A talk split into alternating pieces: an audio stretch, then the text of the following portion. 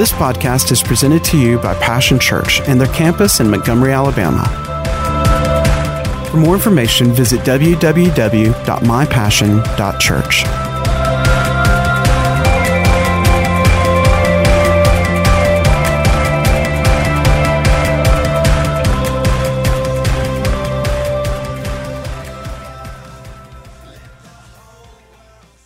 your giving, your generosity. We appreciate it. Hallelujah. Hallelujah. Listen, God's speaking a word to us, Passion Church. Move on. Move on. Move on in the face of obstacles. Move on in the face of Pharaoh and his strategies. That's the world system. God says, move on. You know, uh, so when God says move on, you know what that means? I can. I can. If God is, if this word's resonating in your heart, God's saying, move on. You can. If He needs to split a Red Sea for you, He can do it. If He needs to defeat Pharaoh's army, He can do it. If He needs to bring confusion to your enemies, He can do it. Whatever it is that we need, we can respond to God's Word. And I believe we live by a proceeding Word of God. That's what Jesus told the devil when he was being tempted in the wilderness. He said, Man does not live by bread alone, but by every word that proceeds out of the mouth of God. Now, we know we've got this written word all the time with us, but God will speak a word from His word at times, and it becomes a proceeding word, a rhema word, a word that is uh, suitable along with all everything else He said, but it's, it's what He's emphasizing to you at the moment. Amen. And I found out when I'm when I'm where He is, when I'm where He's moving at the moment, I always get better results. Whether I'm praying, whether I'm obeying, whatever it might be doing, when God's given me a proceeding word and I act upon it, whew, miracles happen. Amen. So we're going to continue talking about moving on. We've talked about, you know, we looked over there. We'll look at our key verse there again. Exodus 14, I'll just we'll just look at it. It's kind of the word that God has spoken to me. Remember that they just come out of Egypt and they were they were on their way out. And like like I said, you got to remember their mindset. They had been in slavery for 400 years. That's a lot of generations, isn't it? That really can get, get a mindset in you, isn't that right? And so we, we understood they, they, they came out with a mighty hand. And so here they are. Everybody's shouting and dancing and having a good old hallelujah time, kind of like we were doing this morning. And then all of a sudden, you know, they're up against the Red Sea and they see Pharaoh's army coming behind them. Listen, these people have been 400 years in slavery. That, it, there's not a spear or a bow or anything among them. Are you listening to me? I mean, I don't know. Maybe they brought a couple of bricks with them to throw, but that ain't too much good because that's what they've been doing for 400 years making bricks, building pyramids and doing all that stuff. And, you know, but they had that mindset. This is life. This is the way life is. This is, I mean, you know, my, my daddy was a slave. My granddaddy was a slave. My great granddaddy, my great great granddaddy. Ever how many generations? 400 years goes back. It's quite a few, though, isn't it? What's that, 20 generations? Whatever it is. So I want you to get that mind because, you know, sometimes we can look at that, well, what in the world's wrong with those Israelites? Same thing's wrong with us sometimes. I didn't call no names. So that's the scenario. So, uh, you know, Moses is, you know, he's leading the people in verse 15. It says, And the Lord said to Moses, Why are you crying out to me? What do you mean? Why are you crying? Lord, Red Sea, army, us. Red Sea, army, us. We ain't even got a slingshot. What do you mean, why am I crying out to you? I want that to sink in. Because that's not what you expect to hear in your time of trouble, time of need. But you know what? God might want to get your attention that way too. So, why are you crying out to me? Tell the Israelites Move on. He said, Move on. You know what he's saying to you? There's a time to pray, but there's a time to move on. He said, Stop praying and move on. I heard your prayer, but now move on. Get your faith in motion. Get, get your obedience going. Move in the direction I have, I have spoken to you and I've pointed to you. Boy, I hear, I, I don't know about you, but I can hear, I hear, hear the voice of the Spirit in that. It's time, says God, to move on. You camp too long and the manna goes sour. You camp too long, you miss the fire. You miss the cloud. You miss the glory. You miss the purpose. And you're alone in the wilderness. And how that feel? Not too good.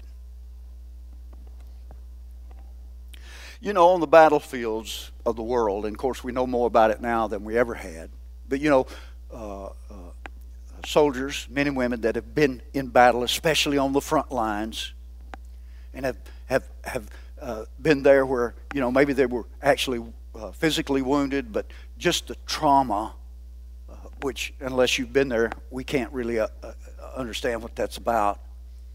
I mean, I can't imagine being shot at all the time, or even one time.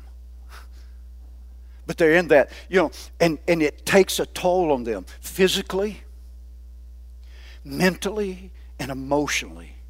You know, they call it post traumatic uh, stress syndrome or something like that, right? And I think I got that right. And they come back with that. And, and they come back and maybe, maybe their bodies get well. You know, they recover in their body. But they, they've got all this baggage they're carrying with them. And you know, and I, I, I want to just kind of spiritualize that a little bit if I can, but I, I think it's true also in the body of Christ. Uh, let's look over in Ephesians 6.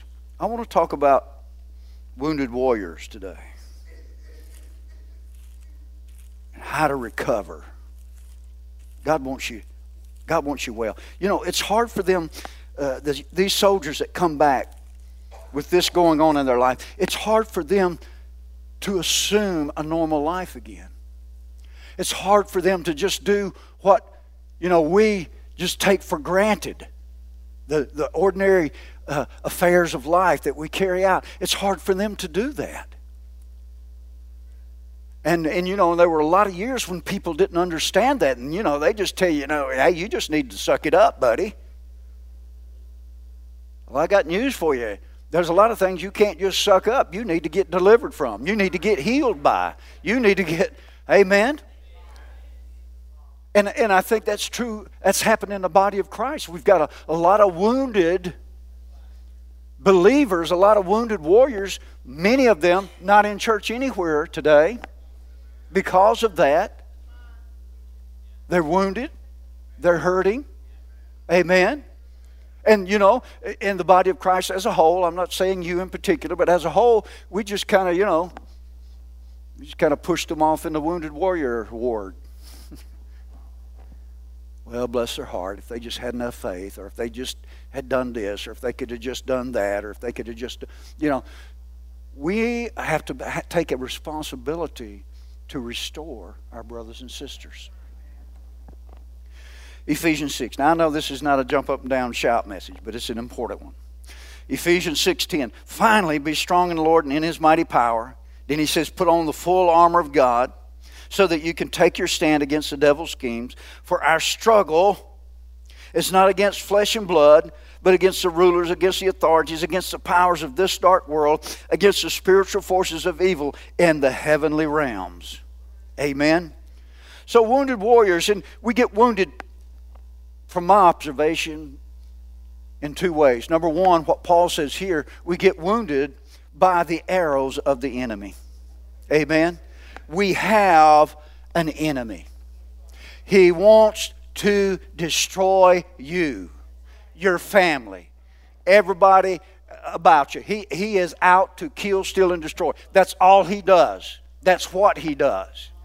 He wants to accuse you, he wants to condemn you, he wants to deceive you, he wants to lead you in a place so that you become a wounded warrior for God. Wounded warriors are not good soldiers. By that I mean not able to fight. You understand what I mean? They're, they're, they're ineffective in the battle if you become wounded. And so many Christians bless their heart, are wounded, have been wounded by the enemy. They have been, con- you know, they're, they're living under condemnation. They're living under guilt. They're living under shame. They're living under fear and all these different things, some we've already talked about. But they're wounded. And they, they, they, they, they just, they're not able to cope. You say, well, well, they ought to be able to. Well, remember what Jesus said? He said, the way you judge, that's the way you're going to be judged. So if you find yourself wounded, guess what? so, you know, I told God a long time ago if I'm going to err, I'd rather err in love. Amen. God said, well, you just love these people too much. Okay, guilty. But I'd rather err on the, on the side of love than the side of judgment. Amen. But the, they've been wounded, they've been hurt, you know, and they need to be restored. Now, you probably know some. Listen, listen to this right here. I want look at you're right there. Turning Galatians, chapter six, verse one. Brothers and sisters. Now, who's he talking to? The church, believers. Isn't that right? If someone is caught in a sin, you who live by the Spirit should restore that person gently. Well, I'll tell you what, get you in a headlock and get you to church and rub a knot. Now, here's the thing if that's not happening, you know what it tells me? There's no spiritual ones among us. Slipped that one in, didn't I? But that's what he said. Isn't that what? He, isn't that what? The, is that what you see that verse to mean? He said, those who are living by the Spirit, who are spiritual, or who are walking by the Spirit, he said, he said, restore them. And he said, gently. They're already hurting. I mean, a guy comes up to you and he's got his arm blown off and you're just slapping him around. Oh, man, we will lock you up. It, eh, wouldn't you? Man, if you saw somebody treating somebody that way, I mean, you'd be like, hey. But we don't think anything about it in the church. I'll tell you what. I remember they used to be in church, but now, man, they're out, and I, I heard they're doing this, and I heard they're doing that.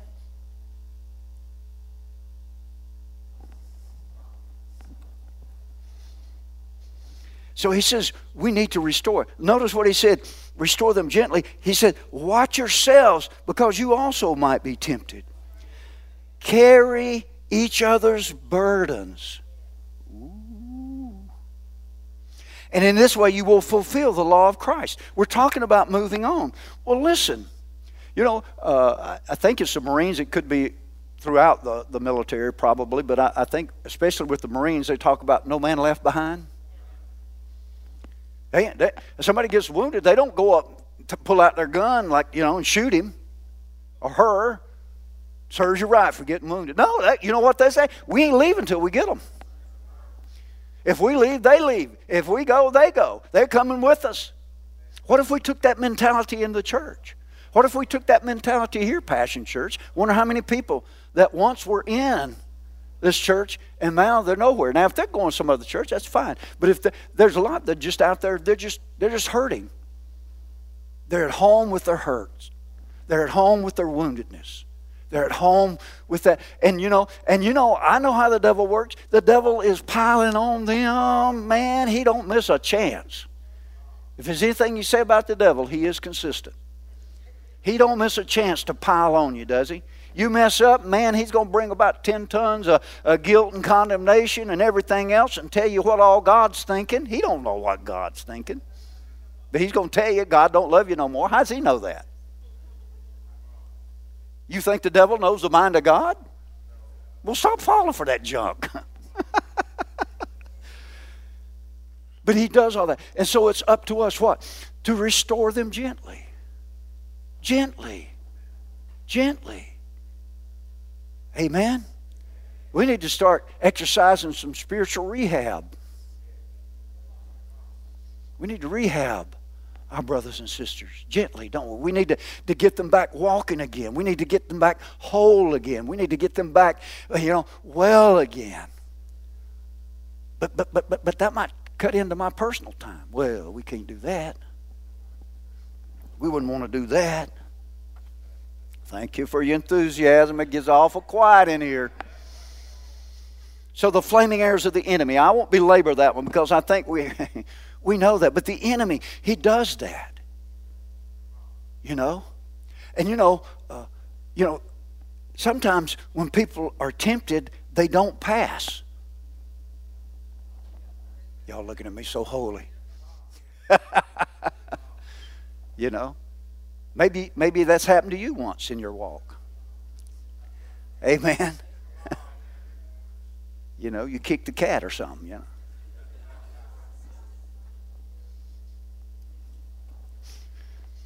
And then it's what I then the second one is what I call friendly fire. You know, even in war, you know, a lot of times people are are sometimes even killed, but a lot of times, you know, wounded by friendly fire. You know, in in the in the fog of war they call it. I mean, I mean, there's, I mean, people shooting. There's gunfire coming from everywhere. Explosions going off, dust throwing up in the air, debris, all that's going on. The, they call it the fog of war. Sometimes people get hit by friendly fire. Families and friends other believers. Friendly fire. Friendly fire. And actually, you know, it's it's really not all that friendly, is it? look look over here in James. So what we're calling friendly fire, where does that fire come from? I know you're going to shout about this too. James 3 and verse 6. The tongue also is a fire. So what's what's the source of this friendly fire?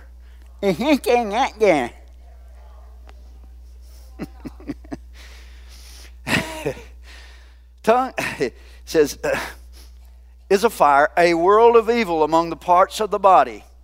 The parts of the body, not just this body, but the body of Christ. Well, did you hear what she did? Yeah. I'm telling you what, she she can't be no Christian doing that. He can't be no No. I tell you, I think we ought to boat them out to church. Y'all ain't been some of the places I've been, have you? Woo! Be glad you haven't. He says, uh, among the parts of the body, it corrupts the whole body. When we use, allow our tongue to be used for friendly fire against our brothers and sisters, listen, it's going to cause a corruption. We wonder, why don't we see the Holy Ghost moving? Why don't we see the signs and wonders? Why don't we see miracles? Why don't we see this, that, or the other? I'm going to tell you why. There's corruption.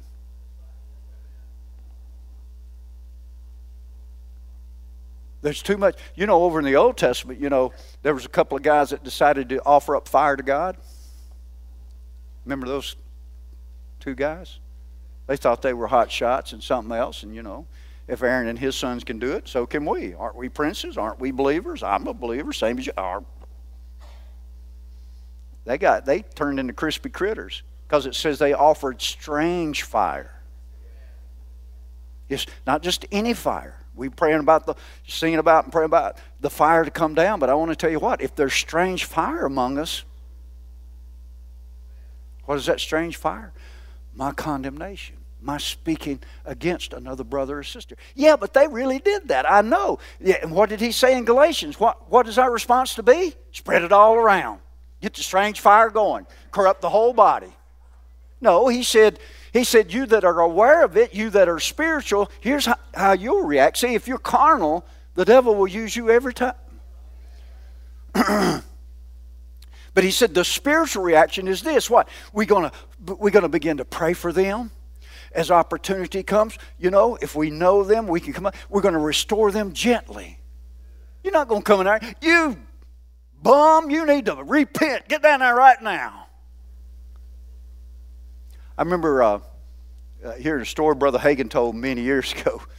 We were in Bible school, and he said when, when he first got saved and was out on the, you know, out traveling around on the evangelistic circuit, as they called it in those days, you know, going from church to church and holding meetings and stuff.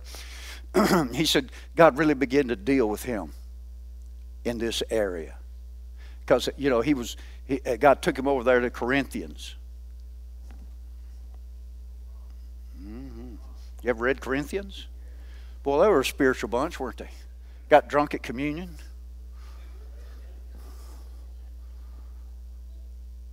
Yet Paul wrote to them, he said, All things are yours. You come behind in no spiritual gift. Hello? See, somebody, uh, a brother or sister, they may have sinned, they may, but here's the thing. They're still brothers and sisters. They need to be restored. They don't need to be condemned. They don't need your con- condemnation. Besides that, you're not authorized to condemn them anyway. Who made you the judge? I thought the Lord was the judge. Amen? I can't condemn what God has already justified. Amen? But I can restore. God can use me to restore them. He can use me. And you know, everyone that's restored can be used by God. Everyone that's restored makes our, our church and our body stronger, Christ's body stronger. Amen? You know, if God has set every member in the body as it pleased them, then they have a place too. And if their place is missing, we're not better off. I mean, I've been in church you know, uh, around people where, well, I'm glad they're gone. We're better off not to have them in here. I want to think. You know, right then I had to wash my hands my flesh wanted to go. Wah. No, we're not better off. I said, we're not better off. What did Jesus say about the 99? Remember that parable? Well, serves them right for going off and getting lost and wandering around. They just stayed with the rest of the sheep no, what did he say? He said the shepherd left the 99, went and found the one.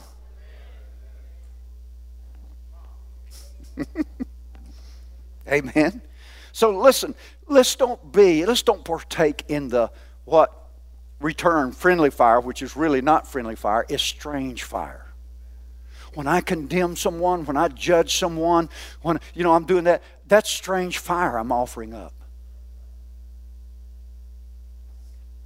You know, James said in another place, he said, he said, he said, brothers and sisters, he said, out of our mouth with this tongue, we praise and bless God. And with that same tongue, what do we do? We condemn and judge our brothers and sisters. He said, this, this is a strange situation. It ought not to be that way. Amen? Pray for them. That's the starting place. Just pray for them. Pray for them. And in the process of time, perhaps God will use it. He might use somebody else. It doesn't matter. But, but you can start by praying for them. And don't spread it around.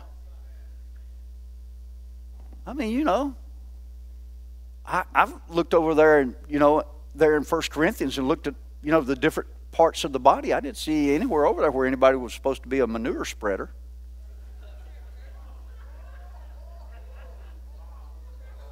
I'm sorry, I did that. Is that too? Am I getting too? I'm trying. I'm trying to be nice as I can, but you know, stop spreading the manure. You don't like it? What makes you think I'm going to like it? Listen, as soon as you start telling me something about somebody, now all of a sudden now I got to deal with my own stuff because every time I look at them, all I can think about is what you told me. So now I got to overcome that too. this is different. I really didn't plan this to go this way, but anyway.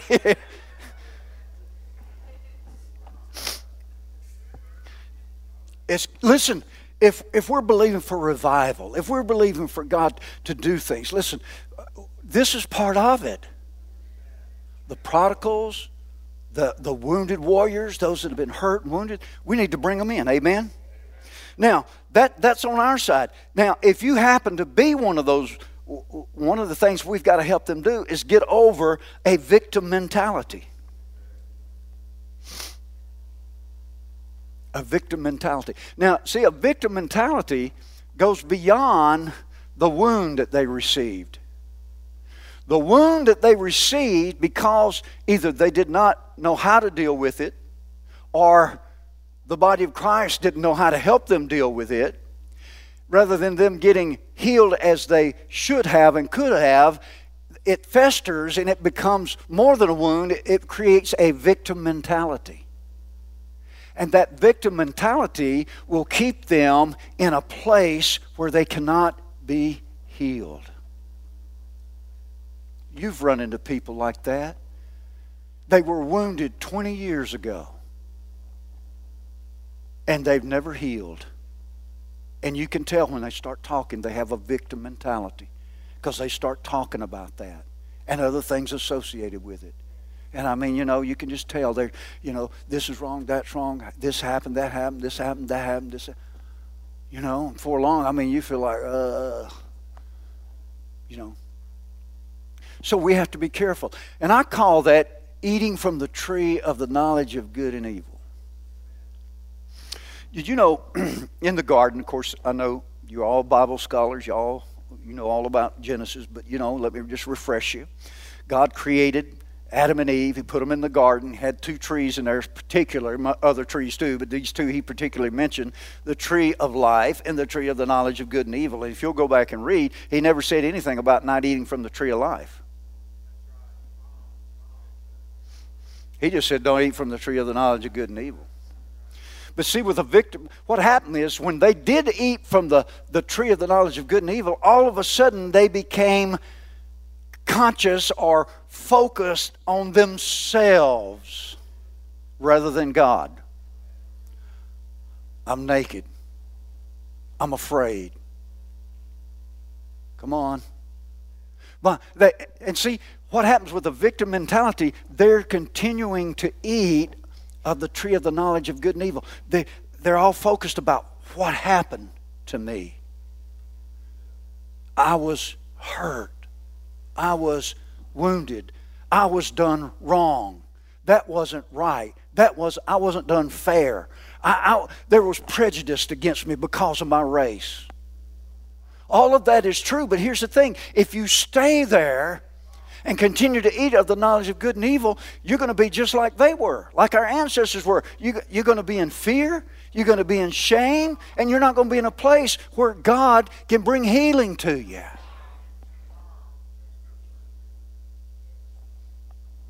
So, what we want to do is get people to stop eating from that tree and go back and start eating from the tree of life. Jesus said, I've come that you might have and have it more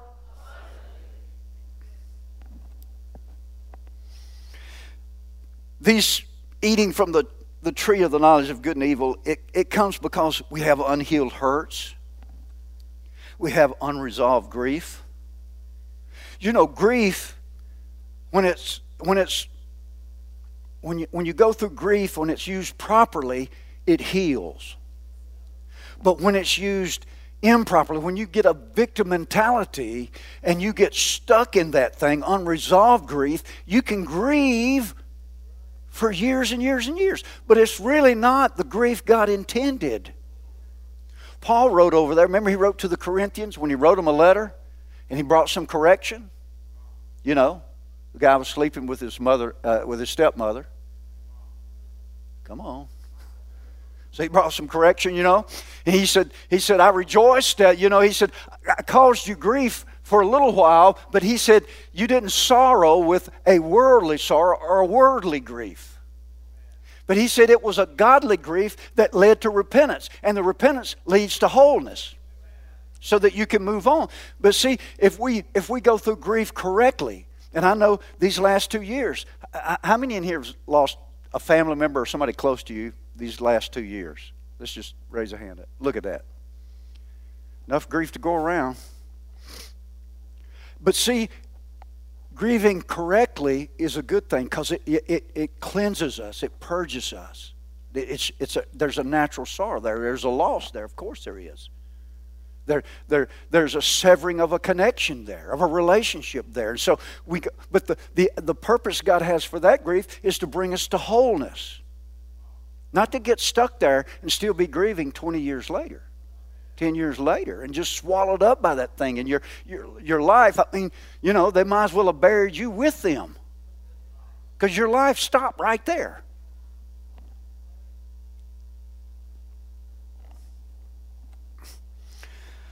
Unresolved reconciliation. Oh, yeah. That, you know, that person, that family member you hadn't spoken to in so long, they did me wrong. Bless your heart. Well, you know what? You're the only one that's ever happened to, so we'll kind of overlook. No, listen, it's anybody in here ever been done wrong? I mean, we could all raise both hands and both feet, couldn't we? If you lived any time at all, you, you something's going to happen. It's not going to be just. It's not going to be fair. It's not going to be right. Hello. See, we, we need to understand that. We got this idea that nothing bad ever should happen to me. Well, where's that written? I've looked through the scriptures a lot. There's a lot in there I don't know. I admit that, but I hadn't seen that. Jesus said, In the world you shall have no tribulation. Oh, you shall have. Oh. Okay. Yep. Thanks for keeping me straight there. Unresolved. Listen, if you can't do that, the Bible says you can't say you love God as you ought to when you don't even love your own brother or sister. See, if you if there's something there, Jesus even said it will hurt, it, it will affect your offerings that you bring to God because he said he said if you go and you get ready to present your offering and you remember that your brother has aught against you first what comes before first? Nothing otherwise, first don't mean first, does it? He said, first go and be reconciled to your brother, your sister, then come. Maybe because the windows of heaven don't seem to be opened over you, even though you tithe. I'm not, I'm just, I'm just saying, think about it. That's all. I'm not trying to create some new doctrine here, but I mean, I don't know. It must mean something if Jesus Jesus didn't just put it in there to fill in part of the Bible, did he? It must mean something. So here's the thing: we need to get that all cleared up. Man, you ever had a had your drain uh, drain in your sink or something partially clogged? Man, you know, it's going out a little bit, but I mean, it, the water backs up. If you're shaving or something, you got. I mean, it's just aggravating, isn't it? And you know, here's the thing you know, we need to unclog some of these things, unresolved reconciliations, you know, prolonged grief, unhealed hurts. can you imagine what the flow of the Holy Spirit would be in us, among us, through us? You know, if the pipe's this big, but this much is getting through. And we can, we can, we can shout about how big our pipe is. Well, I'll tell you what, I'm glad we're not like them other churches. Boy, we believe in the Holy Ghost here. We go. big old pipe.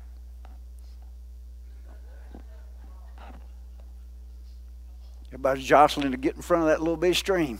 It's my turn. It's my. You know, it ought to be. It ought to be like trying to drink water out of the fire hydrant. Whoo! All right. Let's talk about moving forward with a limp. Anybody remember old Jacob? Jacob. Jacob, Jacob, Jacob. Boy, I'm telling you. If anybody started out in a way that you would think was hopeless, it was Jacob. I mean, he was a deceiver. Come on. He deceived, he deceived his own daddy. Man, that's hardcore right there. That's hardcore. And on top of that, you know, he had his mom's help. Now that's hardcore. I mean, that, you, you'd look at that guy and say, there ain't no hope for that guy.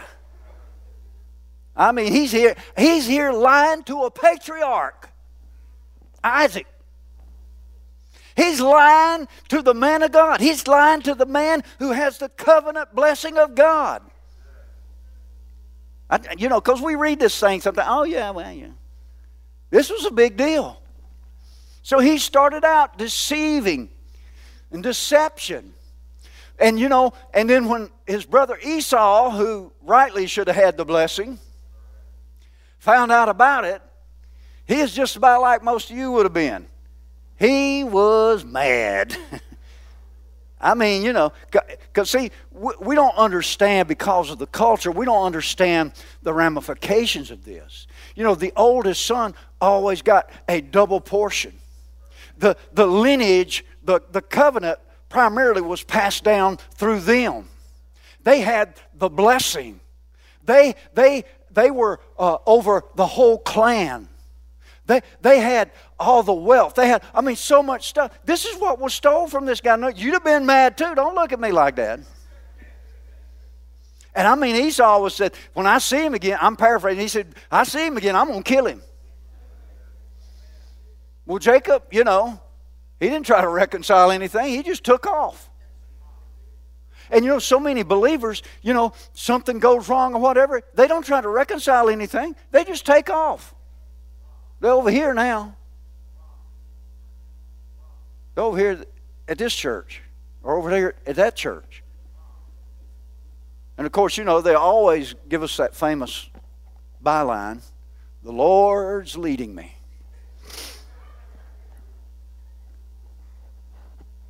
Okay. Hope so. Because otherwise, you're going to take that same stuff over there. But he, he took off. You know, and of course, you know the story. He was held in 20 years of servitude. You know the story with Laban there. I mean, man, he, he, he, thought, he thought he was a sharp guy, but boy, I'm telling you, he made his match in Laban, didn't he? Man, Laban, Laban got him. Man, Laban, Laban got him for 20 years, man. So finally, you know, Jacob decides, I'm going back. I'm going back. And you know, as he's going back, now let's pick it up in Genesis 32. I just gave you that background. I know most of you know it quite well, but that's the review. Now, in Exodus 32, on his way back, I'm sorry, Genesis 32, on his way back, let me get over there. Here we go. Verse 22. That night, Jacob got up and took his two wives, his female servants, his eleven sons, and crossed the ford of the Jabbok. After he had sent them across the stream, he sent over all his possessions. So Jacob was left alone. Somewhere along the line, it's going to be just you and the hurts and the wounds, just you alone with them. He was left alone. He's left alone. Boy, I tell you, that's a that's a bad and a good place to be at. And notice what else he said. So, and a man wrestled with him till daybreak. When the man saw that he could not overpower him, he touched the socket of Jacob's hip so that the hip was wrenched as he wrestled with the man. Then the man said, Let me go, for it is daybreak. But Jacob replied, I will not let you go unless you bless me. The man asked him, What is your name? Jacob, he answered. Then the man said, Your name will no longer be Jacob, but Israel. He got a name change. He got a new life. He got a new start. Because you have struggled with God. You know who you're struggling with? When, you, when you're dealing with all these hurts, you're struggling with God. God says, when you stand, forgive. If your brother has aught against you, he said, you forgive. If they've done anything wrong to, against you, he said, you forgive them. Forgive them. Peter said, seven times, Lord? Boy, he's being spiritual, wasn't he? Boy, seven times, that wouldn't last some of us more than a day. It's a good thing the Lord corrected him. Said, No, I'm talking about 70 times seven. Amen. Now, don't answer this out loud, but how much have you been forgiven? You know, it always helps me when I think, you know, my flesh wants to rise up and say, well, I'm to tell you what. I don't know about this. And then I just remember, oh, wait a minute, how much have I been forgiven? And that's just the part I know about.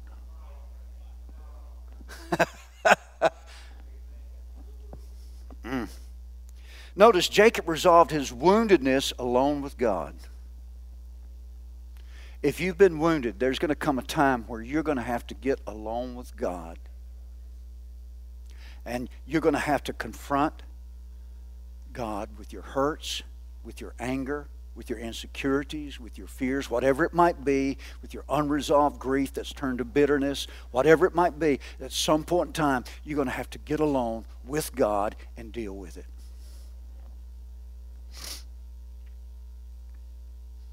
If you don't, you're going to carry it around. The rest of your life, you're going to have to carry it around. You know, used to in, in Roman days, if a guy was guilty of uh, murder, they would take the corpse and tie it to him. And he'd have to walk around carrying that corpse till it just rotted off of him. And see, what happens is, is see, we're, we're carrying a corpse of past hurts and griefs. And we carry that around with us. And can you imagine when that guy came into the room, you probably knew it, didn't you? What is that smell? What is that smell? Oh, that's Brother Cyrus. He's got a corpse on his back there. Guy, you know, like something from The Walking Dead. You know, one of his limbs had fell off, you know. Come on.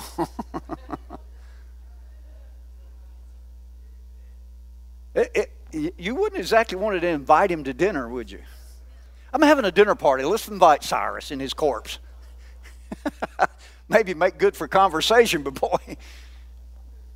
And see that, but that's what we don't realize. It's unseen, but it's still there. All that festering, all that hurt, all that woundedness, all that bitterness, all that stuff's going on. Yeah, and see, here's the thing: you could, you could, it, human beings are amazing to adapt, which is a good thing. That's a very good thing. But on the other hand, it can be a bad thing because we can adapt and learn to cope with almost anything, even our pain. And some of us, you know, we've had it so long, we, we don't remember what it felt like not to have it until it's gone, and then you're like, whoa! I woke somebody up, didn't I? This is what peace feels like.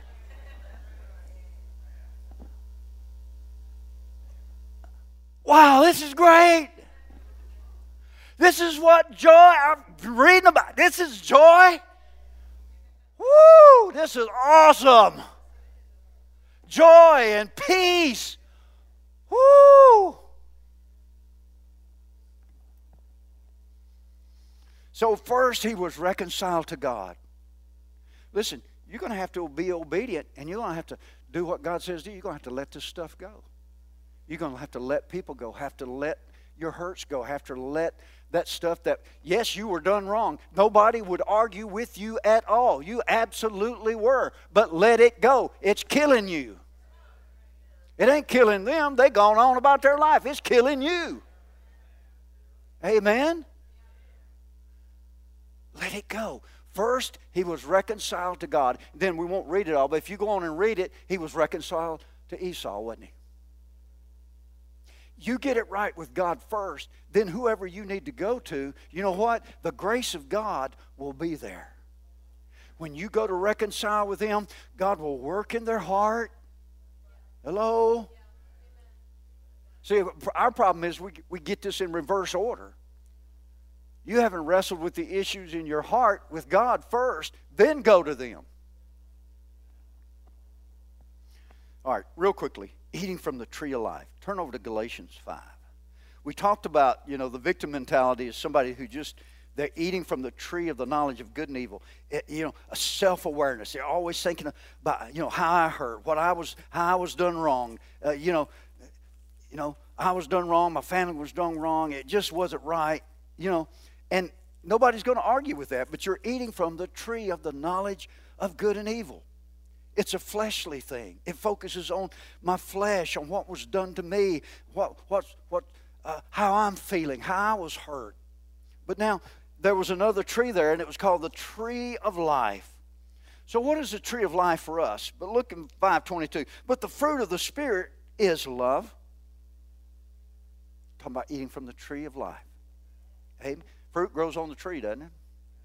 He said, is love, joy, peace, forbearance, which would also include forgiveness, wouldn't it? Kindness, goodness, faithfulness, gentleness, and self control. The tree of life. That fruit is the fruit that is to grow in our brand new spirit person. Amen. We're connected to Jesus the vine. We are a branch, just like uh, Jacob got a new name. The Bible says if any person be in Christ, they are a brand new creature. But here's the thing we need to eat, learn to eat from the tree of life and reject eating from the tree of the knowledge of good and evil.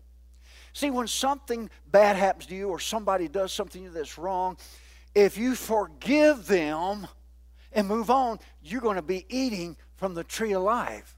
But if you nurse and rehearse and spread it all around, you're eating from the tree of the knowledge of good and evil. And it's just going to hurt and hurt and hurt and get bigger and bigger and bigger. And it's going to poison not only the part that was hidden, you know, but if you don't treat an infection right, it can poison your whole bloodstream.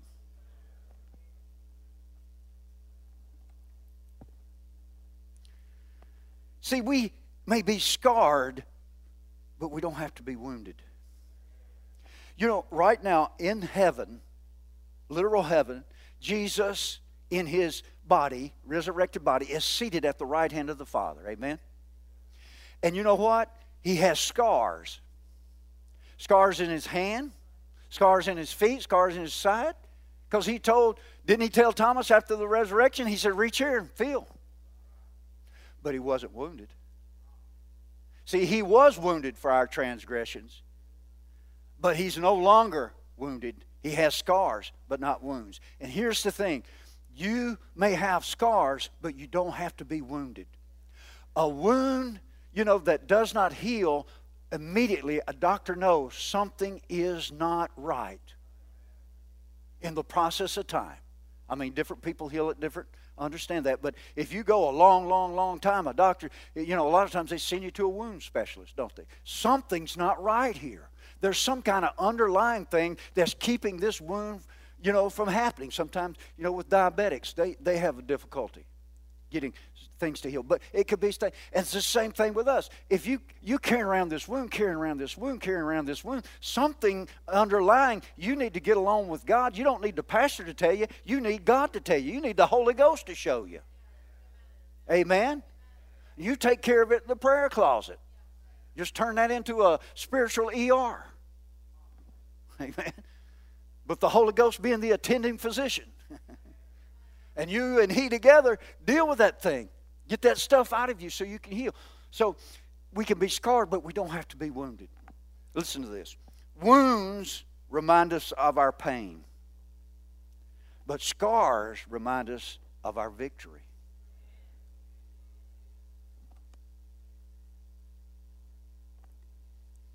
See, throughout eternity, when you look on Jesus, you're going to see his scars.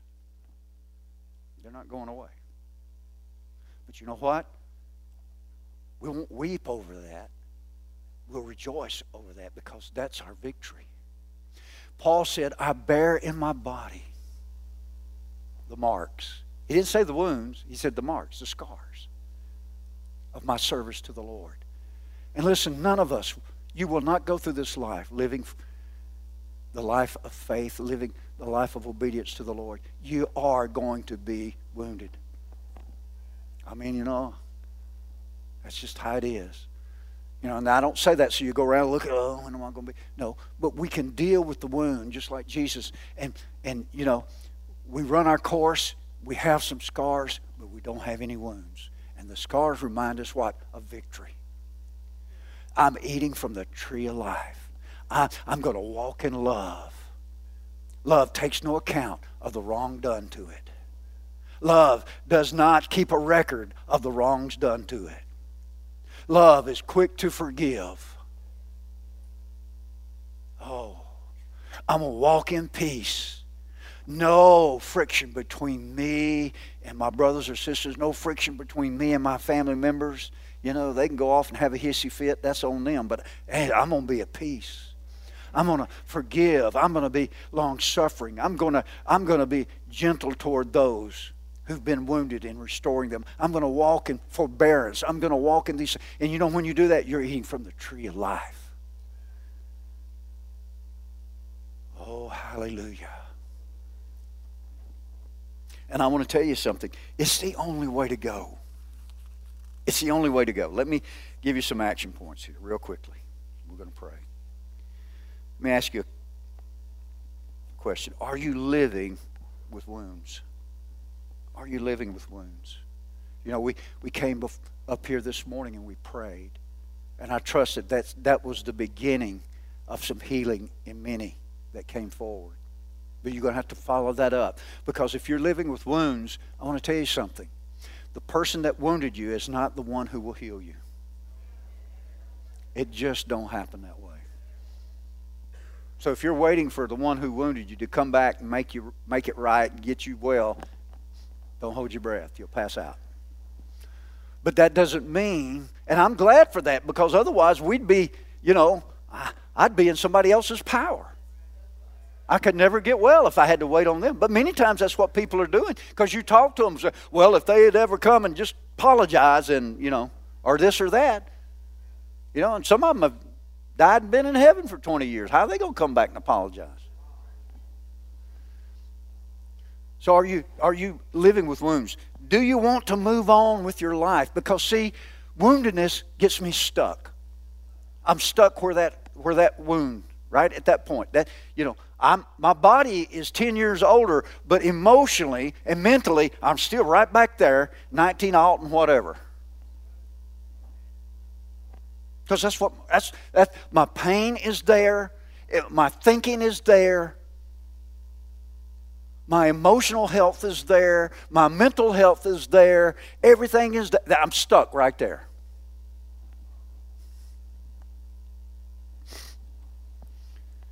So, here, as I mentioned before, I'll say it again like Jacob, you're going to have to wrestle with your hurts in prayer and give them to God, your healer. Jesus is the healer of the brokenhearted. Let me read one last scripture here and then we're going to pray. In Isaiah 61, prophesying about the Messiah. Verse 1 The Spirit of the sovereign Lord is on me, because the Lord has anointed me to proclaim good news to the poor. He has sent me to bind up the brokenhearted, the wounded, the wounded, to proclaim freedom for the captives. What are you captive to? Something that happened last year, five years ago, 20 years ago. Well, my dad abused me when I was a kid. Now you're 50. You're still carrying that around with you, carrying that old corpse around with you. Release freedom from uh, freedom for the captives, release from the darkness for prisoners, to proclaim the year of the Lord's favor, and to comfort all who mourn. Hallelujah. I want to pray again. I know we, we came to the altar today and we prayed, but I want to pray for you. If you're watching online, you, you want to get on this prayer, you just bow your head right there. Father,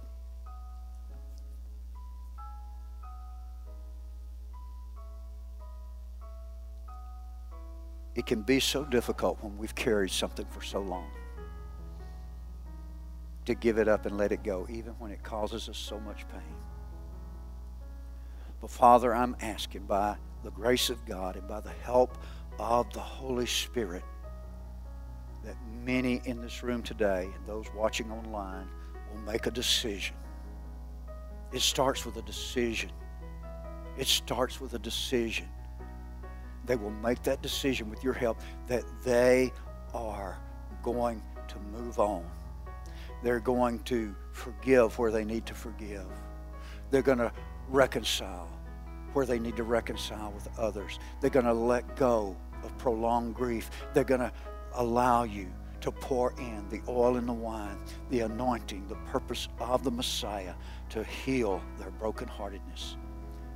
Father, so that they can move on in your purpose. They can move on in love and joy and peace, that they will learn to eat from the tree of life the tree of life that is in Christ Jesus, the tree of life that is found in your word. Thank you, Father. Thank you for it. In Jesus' name.